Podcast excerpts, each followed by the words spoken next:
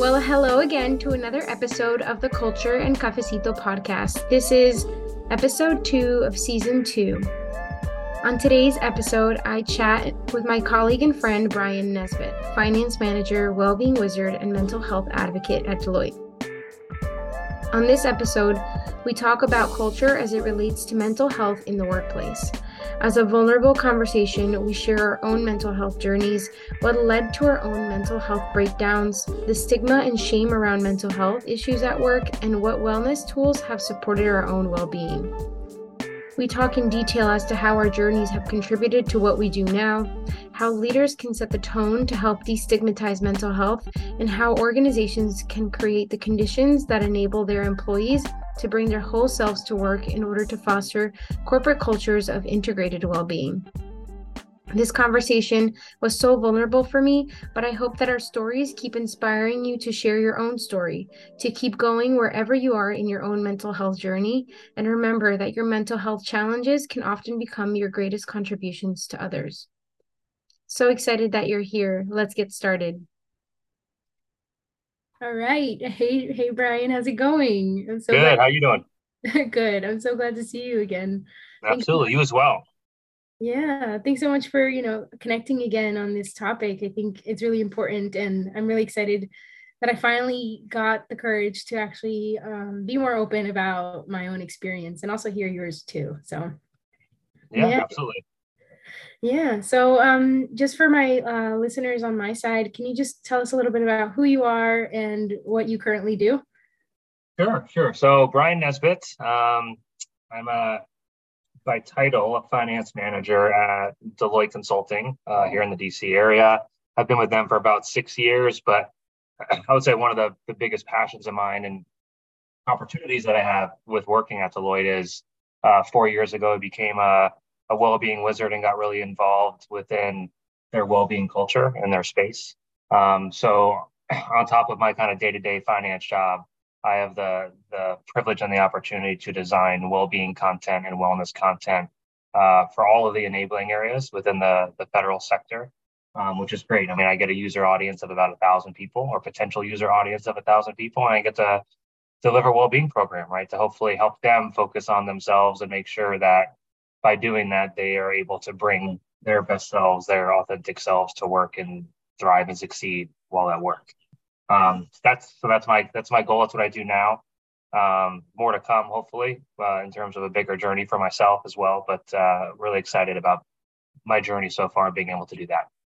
Super cool. Uh, well, yeah. yeah. I really like meeting you, and I think um, I always think back to like the first time I met you, which was uh, what was it that like authentic connection workshop? Yeah, it was it was cultivating authentic connection in the workplace. I think was the class that we took at Deloitte, which was um, actually a really great class. Uh, I got a lot out of that. Yeah. Um, and so uh, excited, you know. I mean, and they have a lot of great well-being content, but that, yeah, that's where we first met. Is that that course, and I think I ended up saying something on the call or, or introducing myself, and you reached out to me afterwards, and I think we've been we've been kind of growing this friendship and uh, ever since. Yeah. Well, I think what what called me to you was the fact that you had you were the only person that had your camera on. And for me, connection is super important. So, being that you were the only one on camera, I looked you up and I was like, he's a well-being wizard. I wonder what that means. I want that on my resume, you know, for sure. Yeah. And um and it inspired me because I didn't realize that um Deloitte had this like other um like goal or I would, you know, uh, kind of mission that's also kind of in the well-being and mental health space that really impacted me. I remember the first time I saw, um, I saw kind of an article that someone posted about, you know, talking about suicide, and I was very taken back because I was like, wow, this company is very open about mental health issues, and um, I was kind of surprised by it, but also just like I'm like, wow, like they're definitely taking a huge approach here to um, sort of destigmatize uh, what you know what uh, how we see mental health. And so um, yeah that's that's what kind of led me to you but I, i'm curious curious to know like how how did you arrive in this well-being stuff? I know that you've been doing finance for a long time but uh, what's your well-being journey been? yeah so yeah it's very so well-being journey and how i got there right is um, very personal. I mean i was uh, just at just like at Deloitte and my previous company prior to that, I think a lot of us enter the the workplace with high expectations of ourselves, wanting to be high performers, want to accelerate our our journey up the career ladder, right? Yeah. Um, within the corporate world, and and my story was no different, right? I, I, got out of school and, and was a high achiever in school, wanted to be a high achiever at work, um, which to me at the time meant the more hours, the better, the more work, the better. You know, no boundaries whatsoever in terms of my personal time. Very much go, go, go. I'll do whatever you ask me to do.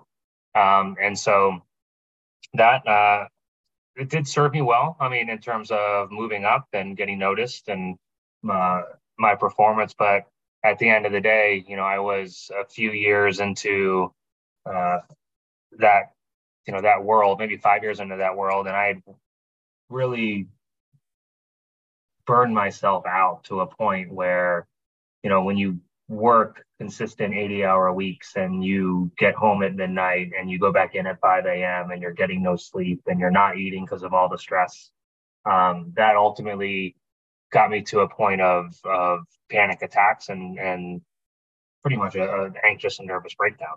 And so um, that is that is where my well-being journey I think started because I really wasn't focusing on myself at all when it came to uh, how I view well-being now um, for myself and how I do practice self-care and all those things.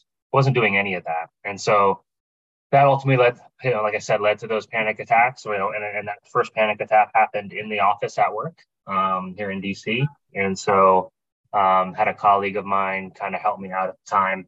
Um, got out of there, and and from there on, um, you know, we, we like, we like to think kind of that we can figure out well-being stuff, mental health stuff, hopefully quickly with the helps of doctors and things like that, and hopefully that's the case. But for me, it was uh, definitely a long journey. I think from that point uh, to where I actually really stopped the up and down swings from a um, anxiety, panic attack perspective took me about six years.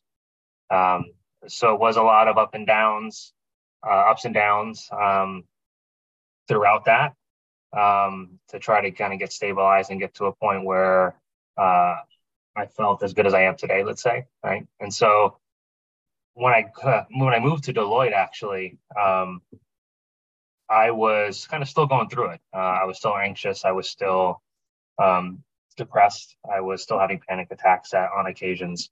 Um, and I remember my first year was no different at Deloitte. And my and I think one of the turning points for me was I was with Deloitte and had a really bad uh, episode at a client site. I was client facing at the time at Deloitte um, and I had to go to the hospital. And so, yeah, uh, it was it was it was it was up there for me in terms of kind of rock bottom moments.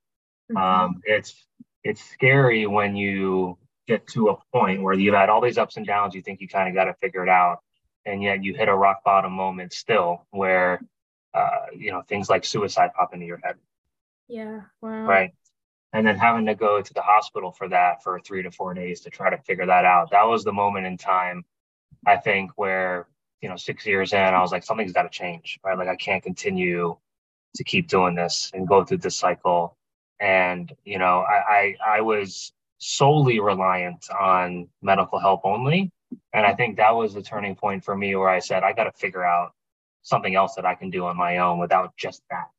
That's mm-hmm. gonna kind of pushed me towards that. And so that was that got to kind of the upswing, right? From every rock bottom moment, you kind of get that hopefully that opposite trajectory upswing um, from it. And so that started the upswing for me um, on my own personal well-being journey. And then it was almost like a light bulb came on too as I was going through that journey and the well-being wizard opportunity came up uh, and the ability to share my story at work. That was the moment where I think purpose aligned for me um, with my well-being journey to a point where it's like I need to help people. I need to help people, whether that's through sharing my story or whether that's through tangible actions that I take that can that can support them. And it was just from that from that on from that on that moment forward, it mm-hmm. was just sharing my story one step at a time at Deloitte. Um, and within any opportunity that I could do it within any audience, talking about any of those ranges of topics we just discussed, right? From panic attacks to anxiety to suicide. And being able to to share that in front of individuals at Deloitte and then ultimately unveil or develop me into a person where I can now create well-being content for people, right? And so I know that was a long, a long kind of journey there, um, but it was a personal story uh, and a personal experience that got me to the point where I found my purpose. And I feel like that's where most people find their purpose is through personal experience and going through something that that pushes them towards a certain path. Yeah. Oh my goodness. That's you know, as a as you're sharing that, I'm really present to the fact that like sometimes it's almost like we have to like hit rock bottom for us to make a mm-hmm. true change and it's unfortunate that that has to be the case but almost like these like like you know what i call like the dark night of the soul moments are the ones that we find um, most of our treasures right? Like we're able to kind of find what we're actually here to do or what we want to um, what we're here to contribute to others as well. Yeah. Um, yeah and so how have you kind of what are you looking forward to doing now? I think you know your own personal story of like being able to share yourself and your own story i think is really brave. Um you know it's been for me i have my own personal well-being story and i have had a really hard time putting it out there like you have. And so um what what, what was the shift that you had that allowed you to be just open about it? Like what what, what was that for? Like how what what what how was that created? Yeah. Yeah i mean well one of it was i think i kind of look at it as this like little seesaw almost right? Where I got to a point. I don't think we're ever really done mm-hmm. From a healing perspective or personal work perspective. I think that's always an ongoing process in everyone's life.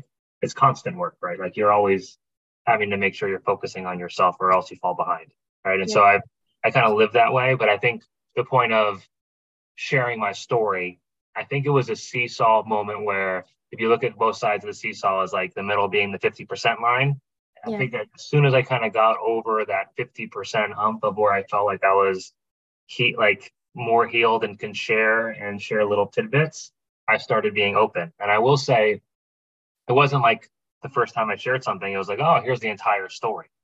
Right. Yeah. Because that's that's that's a lot at, at, at once. And so a lot of it for me was just sharing my experience of anxiety in the workplace and my mm-hmm. burnout experience and all those things and having to take leaves of, of absence from work. It was just kind of that level, right? Very top level. And it wasn't only until after that, you know, with little baby steps that I was able to finally get to a point where I was, you know, speaking on a panel at Deloitte about suicide. Yeah. Well, right. I think that that is it's not like it happens overnight. I think it's just a baby steps of sharing and vulnerability and simultaneously being in a safe space type of environment like Deloitte, mm-hmm. where you feel welcomed and not judged, and there's nothing held against you as a result of sharing those things. And so that is huge, by the way. I want to kind of like commend them for for creating that space because imagine you sharing that and someone shutting you down, right? Yeah. Yeah. That would create a situation where you're not going to share anymore, or you're not going to continue down that path. So the ability to them to create that safe space, but then then my ability to just share pieces at a time over time, I think is is is what got me to that path. And now I'm, you know, you know me now, you've known me for a couple years now, right? And so I have no problem sharing anything and everything about my life to anyone and what's happened. Um, partially because I've gotten evidence through my experience that that's actually helpful and and healing for me. Um, it's so healing to share, you know, to yeah. just you know, be be raw and real about what's going on in life. But I think what you're speaking on is really critical because I think that there's very few organizations that create that safe space for people to be able to share themselves. You know, like mm-hmm. I was thinking about your story, like when you were in the thick of the worst parts, you weren't uh, potentially aware that you were going through them, you know, or yeah. that you were kind of in the in the thick of it all. That it would enable you or empower you to even share that stuff, because to some extent there was probably, I mean, for me at least, I've experienced like shame or fear around voicing that stuff because out of the fear of like how it might be perceived at work, right, or that yeah. I could lose my job or something like that. And so right so i'm just curious to know like based on your experience now how how can organizations create those safe spaces for for um, for people to be more open about what they may be going through right? And what what does it take? Because for me i think it's about like the relationships you have with with managers and who you mm-hmm. work with. But i'm just curious to know if there's anything else you think could help create those spaces. Yeah i mean i think i think one you have to have a corporate culture from the top down that's going to set the stage mm-hmm. right i mean we, we look at deloitte and you know you know you being at deloitte as well i mean it was jen fisher right from a well-being leader perspective the fact that deloitte had a chief well-being officer in its C-suite, you know, already sends the signal to the organization that that's something that we care about, right? And something that we want to make sure we we bring forward. Then she generated well-being wizards to kind of create that, uh, you know, that that ambassador program on the ground that people can kind of put forward. And then just going forward and her setting the examples and the stages of, hey, I want to do this, you know, uh, push on having people share their stories and let's share it. I want to have you know these panels and have these con- courageous conversation type panels um, where where partners and leaders come and talk about their own experiences because wow. i think a lot of times you know we as young individuals and me included when i was younger we don't ever consider the fact right that partners or directors or vps or senior managers or all these individuals have gone through tough stuff yeah like we don't we don't think that we, we kind of view them as almost like, oh, well, they're super successful. They must have just been like rock solid the entire time and got all the way up to the top. Yeah. Right. And and and we and you and I know that now know like through experience of life, like pain is not pain is inevitable. Everyone has it. Yeah, Everyone has a story. And I think just creating the stage where leaders are telling that story, right, and sharing and setting the setting the stage for everyone younger to kind of come forward and share uh, creates kind of that safe space altogether. And then on top of that, at Deloitte, you know, obviously, as you become a manager uh, and above now, there is a ton of work that we do around training around mental health 101, mental health first aid, manager trainings that you do as you become new managers going to DU. Um, you know, all of those things, um, I think, help set the stage from top down mm-hmm. to give people examples of what that looks like. Right, give young individuals, young uh, professionals kind of a, a model of what vulnerability could look like and coming from managers, right? I think that's important, right? Coming from leaders, coming from managers, where they sh- share their stories of tough times and pain mm-hmm. um, and allow allow that door to kind of open where now young professionals feel like they can share their stories without shame or judgment because we're, we're creating the stage top down. Yeah, that's so true. I was actually just talking to someone about this. I have this quote in mind when you're speaking. Uh, it's called "So as above, so below." It's kind of a spiritual quote to ma- basically say, like, you know, whatever you live internally, well, unless you first embody something, you can't change your external circumstances, or you can't expect others to change if you're not first embodying that change. And so, um, that's what came, came to mind when you said that. And a lot of my own work now is really helping people see that, right? Um, uh, someone gave me this example and they're like, like, let's say that, or like, you know, there's a, a boss that arrives really, um, really late to a meeting. he's like, you know, I, I just took a flight in and I didn't even get to say bye to my kids or, you know, something like that. And like what people remember is what you what you you know what you say but in this the example you set. The the subconscious message that you're sending is that you're you know you're willing to forego potentially your own well-being and your own priorities uh, for the sake of sacrificing yourself at work. And so it's really important that like leaders model uh, what it is that they want their employees to model as well. Um, yep. it's very simple but i think it's much harder said than done you know? Absolutely because and the reason why i want to say that is i think we often forget this right in this equation is leaders are flawed and they're people too right like it's it's they they they might put intentions forward to do certain things and model certain behavior, but mm-hmm. they're people too, right? Like they are going to crack, right? They're not going to set the perfect example all the time, but but that's kind of the point, right? No one's perfect, and no one's no one's going to be able to do that all the time. I know on top of well-being, right? If we're talking about well-being specifically, but that's a a big portion of well-being. I think is when you take like vacation or PTO or time off from work that you disconnect and you recharge yourself, right? That's a form of self care to like make sure you're bringing yourself, your best self back to work. And a big push of that at Deloitte is always also putting on, you know, putting on your out of office, really disconnecting, don't check in, all that sort of stuff. And then the subconscious signal that gets set when a leader is on PTO and, and checks in. Mm. Right. Yeah. And, and, all, you know, and, you know, the larger your young professional employees are on that email and that the leader's checking in while on vacation. Right. Yeah. What is that? What is that subconscious signal sending when they're saying, yeah, fully disconnect to all of the young professionals, but at the same time, they're not following that model. Right.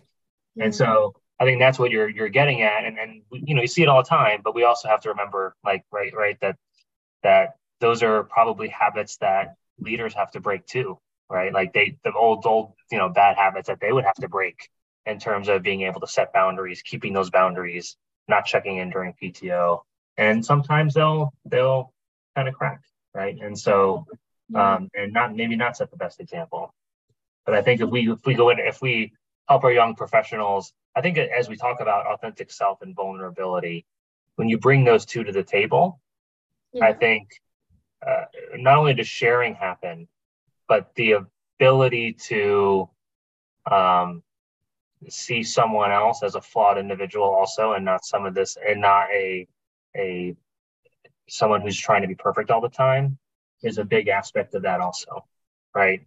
Um, I feel like then young professionals look at you as as a person and not just as a boss. Mm-hmm. And when they see you as a person, they react differently to when things like that happen. That's right. It helps build trust almost. Um, mm-hmm. Yeah. Wonderful. Wow.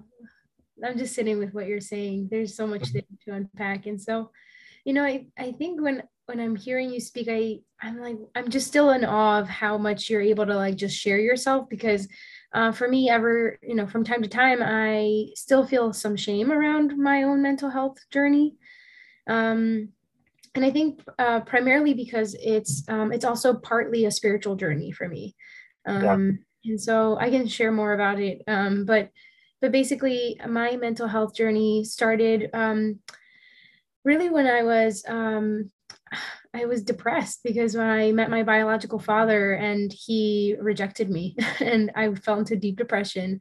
And so mm-hmm. I've had bouts of depression, depressive episodes per se that mm-hmm. um, would lead me to these um, kind of like these moments where I actually didn't know how to pick myself up out of them. And so um, I remember the first time I went through my first depressive episode, it was the summer of uh, right right before graduating college, and um, I had just met my biological father. He didn't want to be in my life, and um, I remember being at work. I was at, at this internship. it was a really awesome internship. It was paid, and. I started like just not feeling well. Like I just couldn't keep the keep up with the work. I felt like I was I was in my my thoughts were ruminating all the time. It was like I just couldn't focus, right? And like I didn't know how to tell my boss that like at all. Um, and so what I ended up resorting to was just like quitting because it was like I couldn't, I didn't know how to address what, I, what was going on with me enough to be able to share what was going on and ask for what I needed because I was so deep into my depression, you know? Mm-hmm. And so, um, you know, I quit and I looked bad in front of the boss, and that um, made me feel more shame. It kind of like spiraled into into more shame. Um, and so I, have noticed that pattern where like, you know, I, uh, that was the first time that happened, but then obviously like being a type A personality of someone that like likes to go, go, go and prove, prove, prove, probably because of my own history of like, you know, feeling like I was rejected of some sort or abandoned, there's this need to want to prove myself. Right. So I, that personal part of me is what I talk, took into every part of my life. And as you know, as a, as a wellness coach that you are, um, our life is made up of um, many many things right? What it uh, i forget what it's made up of. Um, it's like primary food and secondary food. I forget what it yeah it's and kind of like the circle of life right? All the different aspects of our life that we need to focus on. Yeah and so um so yeah and so i kept pushing myself and i um you know i went through other things that kind of like you know i went through breakups that would trigger my depression depressive episodes and then I, I started working with a therapist uh, in my native country because I, for some reason, I just wasn't having um, a good time or I just wasn't uh, able to really connect with therapists in the US very well. I guess I just needed someone to connect with on, you know, who could understand my culture and my background. And um, I ended up uh, going towards the route of um, exploring ancestral medicine or like psychedelics as a form of my own healing. And it opened up a huge space for me to be able to heal all the stuff that was in my personal life right? And so um, that that kind of um, opening up that space was really healing but it also um, like you know done under the right circumstances it really helped um, but i had one experience that actually was not good, meaning I was not held through the space properly, and I ended up being hospitalized for a psychotic breakout.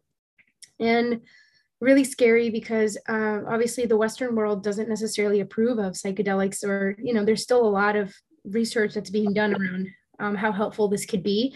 So being able to bring that or share that with my boss was triple times the, the shame, you know? and so um, this, you know, being able to voice this now is like, wow, like I've gotten through a lot to be able to tell you this story because um, I feel comfortable with you, but like, you know, having other people tune into this and the fear of it being judged or people don't fully understand it, you know, like the world of psychedelics is definitely very respected in my country uh, of Colombia because there's a lot of native indigenous peoples there and it's part of uh, what, what the, what cultures in my in my country consider um, part of part of um, like natural you know natural natural healing um, as opposed to western medicine which is just let's just medicate you know? Yeah. And so, yeah and so i've i've had a, a journey of like trying to balance the two like kind of like the more holistic view of myself and the more western side of the medical system that tells you this is what you know this is what happened to you this is what you need to do. And um, i've kind of landed in the middle where like i have to really like take the best of both worlds and integrate them in order for me to move forward. And that's what's allowed me to like actually view my experience as this like you know i i can get help and it doesn't have to be just all the holistic natural stuff and it doesn't have to be all the medical um, western stuff. It can be a mixture of both and in that i can support myself through my own healing. And so sorry i know it was a lot so. It's awesome. And i think the biggest thing out of that as you kind of share that is one obviously uh, you know thank you for sharing right? That's a big big journey a lot of a lot in there a lot to unpack but at the end of the day the ability to recognize that hey i've done both of these things. I've always i've always said i'm going to do all or nothing this way or all or nothing that way. Yeah. the ability to say hey maybe there's piece parts of different ways of doing things that i could take that benefit me. Because now instead of focusing on the right way or the wrong way you've mm-hmm. like shifted that completely to think well what works best for me? Yeah. Right. And what works best for me could be a mixture of both. And and or it could be one way or the other, but you explore that to figure that out, right? And I think that's that's huge uh, in that journey. I think that's where ultimately everyone gets to when they kind of get that upward trajectory, is when they get to that rock bottom, when they get to that low moment. That's the moment where they're like, "Hey, I gotta." Putting the thought process in to say what's going to work for me personally, and, and it's almost like taking additional personal personal responsibility when you're able to do so. You're like, okay, I'm going to take a little bit more responsibility and figure this out. And and then you end up finding finding your way, right? And and you mentioned Western medicine and, and Medicaid. You know, I just to kind of give you some background too. I mean, I was medicated for those six years, right? Um, that I was going through through my journey. And I, I will say this: I, I think medicine played when I was going through kind of all of the initial stages of anxiety and depression and panic. Um, it played an important role in terms of initially stabilizing me. And I truly believe that. I think I needed that to get to a baseline where I could even think straight, right? Because um, I was just so uh, all over the place um, mentally. And so um, played a huge part. But I think a part of my other journey after that was when I got to rock bottom and I'd been on for so long. You know, I said I got to do more things, right? I, I and I looked at like what are what are the holistic things that I could take a look at that I, that I have under my control that can help me change and get out of that kind of rut that I was in, that cycle. And you know, like I said, I think we like we've talked about before. It's the, the biggest two things that that I put forward after that moment was what I put into my body, right, in terms of eating nutritious food and and those sorts of things, and then uh, movement, right, like how I was actually exercising and putting in movement to support support my body. So I was looking at everything that was going to support me from a, a brain and body perspective. Mm-hmm. Um, and after that, you know, I, you know, I'm sure you've had this, some similar experiences with doctors here in, in Western medicine in the U.S. And you know, I got told over and over again that I I would be on medication for the rest of my life. Mm-hmm. That I there was no cha- there was no possible way that I could come off and it be successful, right? And so, um, just to kind of share this as part of my journey, and I'm not saying that I don't believe in Western medicine. That's not what I'm saying. Like I, I like I said, I feel like it played a huge role in my recovery. But as I got to that point and I shifted those things in my life, mm-hmm. um, I was off medication in six months. And from, so that was, you know, my journey started April, May when I started making changes. I was off medication by December. And this is December 2022 now. So I've been off medication for four years now. Wow. And so, yeah. So, I mean, I applaud that. I, you know, I kind of give myself a little bit of a pat on the back every December when that happens. Right. um, but, uh, but that was, that was huge for me, right? And I think uh, taking that personal responsibility, like you did too, right, and figuring out what works for you. It's like now I'm, I'm now now that I've seen how good I can feel by taking those steps, like I'm never giving those up, right? Like sometimes you need those that evidence to be like, hey, this is working and I feel great and I'm going to continue this because it makes me feel good. Yeah. Oh man. I mean, so what you're saying really speaks to like the the personal will you had to change your life, right? Like that's yeah. almost the first step in it all. Like unless you have like the really just like the the willingness to really change your life, like no one's gonna do it for you, right? Like no one. Else- I'll, say, I'll say this: it took me, and and it's funny because you say that too, is because for six years too, I had you know family, uh, you know my dad you know, my mom, my brother, you know, all in the medical world, um, friends, kind of like give me guidance on what I should be doing and focusing on, which is mm-hmm. pretty much all the right guidance that I ended up doing, right? Focusing on on diet and working out and all those things. And for six years, I kind of just didn't have the will or the mental fortitude to like keep up with it.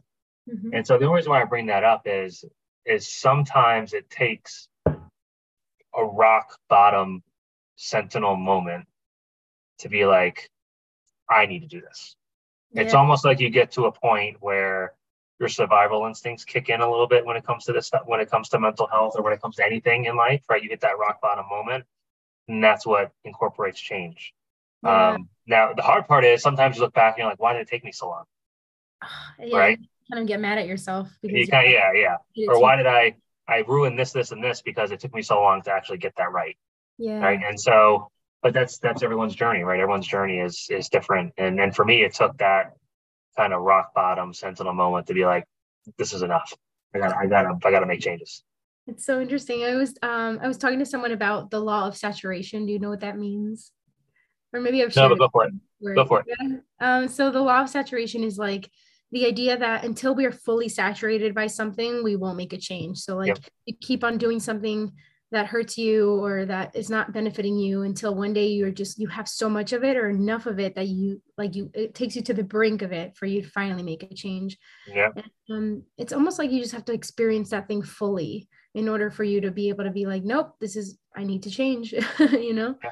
And so um, I definitely have reached those points of saturation as well. Um, but you talk a lot about resources, and I'm just curious to know, like, what was it like for you to have space held for you around the stuff that you were going through? Because for me, um, like, like this, these bouts of depression that I would have are are moments where like I didn't even know how to pull myself out of it, and sometimes I didn't have the right resource or the right person to help me through it. And so, like, how did you as a man, right, like like who who what was the support the guidance that the what what did someone say specifically that helped you pull yourself out of that? Because at the end of the day I'm, I'm a true believer that like we heal ourselves right? Like no one does the work for us. They may support you in the process but at the end of the mm-hmm. day you're doing. And so what was the thing that pushed you towards it? Or how how were those resources presented for you that helped you do that yeah i mean it's it's interesting I, like I, I don't think it's any necessarily one thing but i'll say you know, ever since since the beginning, right, getting advice from from family and friends, I do recall really getting kind of routine advice provided mm-hmm. to me, even when it was maybe unsolicited, right? Like it wasn't necessarily solicited advice, but kind of having that driven into my head, even if it's subconscious and it's just sitting there for a while, right? And knowing that that those are the potential paths that I could take to get better. I think when I got to that rock bottom moment, I mm-hmm. think those were all the things that kind of came back of like, okay, you know, they've told me I can do this. Like the other, you know, some of my doctors that I, I were more fond of, or like they told me that I can do this too, and like it would help, and like let me let me look into it. And all of a sudden, I mean, the path that I went to uh, when I was trying to find resources at that time, even though people were supporting me, kind of pushing me towards like finding resources, yeah, I started learning, reading everything that I could about brain health. Wow. Right. Since it was mental health related for me and like going through anxiety and depression, I started to read any book that I can get a hold of that was about brain health, whether it was uh, you know holistic related in terms of what um you know certain activities I need to do or tools I can use, mm-hmm. um, or or even nutrition, right? And so I think I started the, the first book that opened it up for me was a book called Genius Foods by Max Lugavere, which mm-hmm. talked about a bunch of different foods that help support brain health, mm-hmm. right? And then as I started reading you know, that he had a podcast. I listened to his podcast, learn about other doctors, order their books because they're promoting their book, right? And I think I just went down this path of consuming information, anything that I could, and finally got to a point where I landed on trying out a diet that would have been different for me that I've never followed before, that but had a lot of good evidence around supporting brain health and um, in like quick bursts. And so I started a ketogenic diet at that point. Um, yeah, and I, I was on that for about a year, um, but that I think was the catalyst that that that flipped everything for me. Um, it was almost like almost like a body reset button that I hit. It, it, at least that's what it felt like to me, right? It was like this this feeling of like a body reset, brain fog lifted, I got clearer, energy went up, I started working out, and it all just kind of, you know, worked on itself from there, right? And that's that was it. I mean, it wasn't necessarily like you said, no one's people can support you through it, but you got to do the work. No one's mm-hmm. going to sit there and read the book for me or or figure out the steps that I'm going to take every day or get me out of bed in the morning to, to go to the gym or get me out of bed to make breakfast or any of those things. Ultimately, it gets to a point where you have to do it. and it. I I don't want to minimize this. I, I understand. Believe me, I, I fully understand when you're going through depressive episodes, anxiety, panic mm-hmm. attacks. I fully understand how hard that is to be yeah. able to say, oh, yeah, just get out of bed and go to the gym. Because when I was in it, I mean, getting out of bed alone was like, felt like you were going to the gym, right? Like that was a monumental effort to even get out of bed and it was exhausting, right? Um, and I fully believe part of that is because I just wasn't supporting my body enough at that time, right? And so it was just off kilter. And and I think changing up my diet first was like the, the reset button. Yeah. Oh my gosh. Well, oh, what you're saying is so important because I know for, you know, what you're saying speaks to the fact that sometimes people don't realize the brain to body connection, right? And what you're saying is that you have to change your physical eating habits for your brain chemistry to also change. Um, and so, yeah, it's super powerful because it's all connected. you know, everything's connected. We'd like to think like our brain is separate from our body, um, et cetera, but everything is uh, very connected. And so, if you change one thing somewhere, you know, in the life wheel, right? If you change one thing in one area, it impacts all other areas of your life as well. Absolutely. Similar. Um, yeah. Yeah. And I can always nerd out on on food stuff, right? Or nutrition or brain, you know, mind body type stuff because you know, there's more and more as I become a health coach now, right? As I'm trying to kind of transition into that journey too to serve others. You know, I, have learned a lot about nutrition and just the fact that, you know, there's more and more science and, and data coming out now that shows that even neurotransmitters in your brain are not actually produced in your brain, right? They're actually produced in your gut. And you need to support gut health in order to produce those neurotransmitters to help support your brain. And that they go through the vagus nerve all the way up, right? And so there's there's oh. things, you know, I think that we necessarily didn't know about 20 years ago that are just coming out now that are eye opening in terms of how nutrition and how all these things actually affect the brain um, and the way that we live our lives. Yeah. Oh, wow. What you're saying for um, strikes a chord for me because when I was hospitalized or right before, you know, getting hospitalized, I was actually doing a lot. Like it was my lifestyle, but also what I was eating, right? So, like, I was training for a full marathon, I was mm-hmm. working full time. I was um, going through like spiritual workshops. Like I was kind of overwhelming myself in a lot of areas. And I was also trying to be vegan. Think about all that combined, right? So it was like an explosion for my nervous system. And so, um, you know, for the longest time, I I was like, I was thinking like perhaps I wasn't doing the the vegan vegetarian thing right because um, I was told and learned that a lot of what we eat, spe- specifically like uh, fats, healthy fats that come from uh, meat sources, also help um, your neurotransmitters. Like they are the the glue that helps things fire properly up there. You know. Um, yeah. So um, after I was hospitalized, I actually ended up um, taking a step back and actually reintroducing meat into my diet because in the spiritual world, there's a lot of people that say, "Hey, the vegetarian way is the way," you know. Um, and I started kind of questioning everything as a result of it because I started to realize that like everybody, every human, and you know, I'm a I'm a whole human, and every person is completely different. So one yeah. lifestyle is not necessarily the right one, right? Like you took on yeah. that worked for you, but yeah worked for you may not necessarily work for me. And so absolutely. Everything yeah. is everything is and I learned this through kind of my program is everything is bio individual, right? Yeah. Everything is multidimensional, right? There's all these aspects that we got to focus on or, or at least explore, right? But then everything on top of that is also bio individual. So any any lever that I pull across that entire multidimensional space, right, mm-hmm. is how it works for me. That might work, like you said, that might work differently for you or for others but mm-hmm. that is i think that's the most important thing is being able to understand that right and what works for for everyone um, and supporting them in that journey. And then for me i just i just started pulling my own levers right? Like that's yeah. that's how i got there. I had to like put in the work and and do it and figure it out. And i think that's why i've shifted into this kind of health coach space is because I, I want everyone to not only see that it's possible through my journey that you can make changes but also help people find their own levers, right? Pull their own levers, support them through that process of behavioral change, and hopefully get them to the other side of whatever they're dealing with or whatever their goals might be. Yeah, and so much of that is also a like a slow process. You know, I've experienced yeah. that. Um, for me, the changes have come like like mm, the, the the places where I've made the most uh, change are the ones where I've started very slow or very little. Um, like, you know, I used to drink soda at some point in my life and yeah. I had to slowly replace that with water and I was able to do it. And now it's a sustainable change, right? But we have to make those changes um, kind of in little bite sized pieces because I, I think our brains, like, if you try to take on something way too big or too fast, it overwhelms your nervous system enough to be like, no, I don't want to do this, you know? Yeah. Yeah. It's too much. It's, it's, it's too much an overload to try to to, to sort it all in your in your mind, right? I mean, imagine that. Imagine waking up one day and just feeling like I'm going to change my diet today fully. I'm going to go to the gym all the time. I'm going to journal every day. I'm going to meditate every day now. And you're trying to do all four of those things every day when you've never done them before.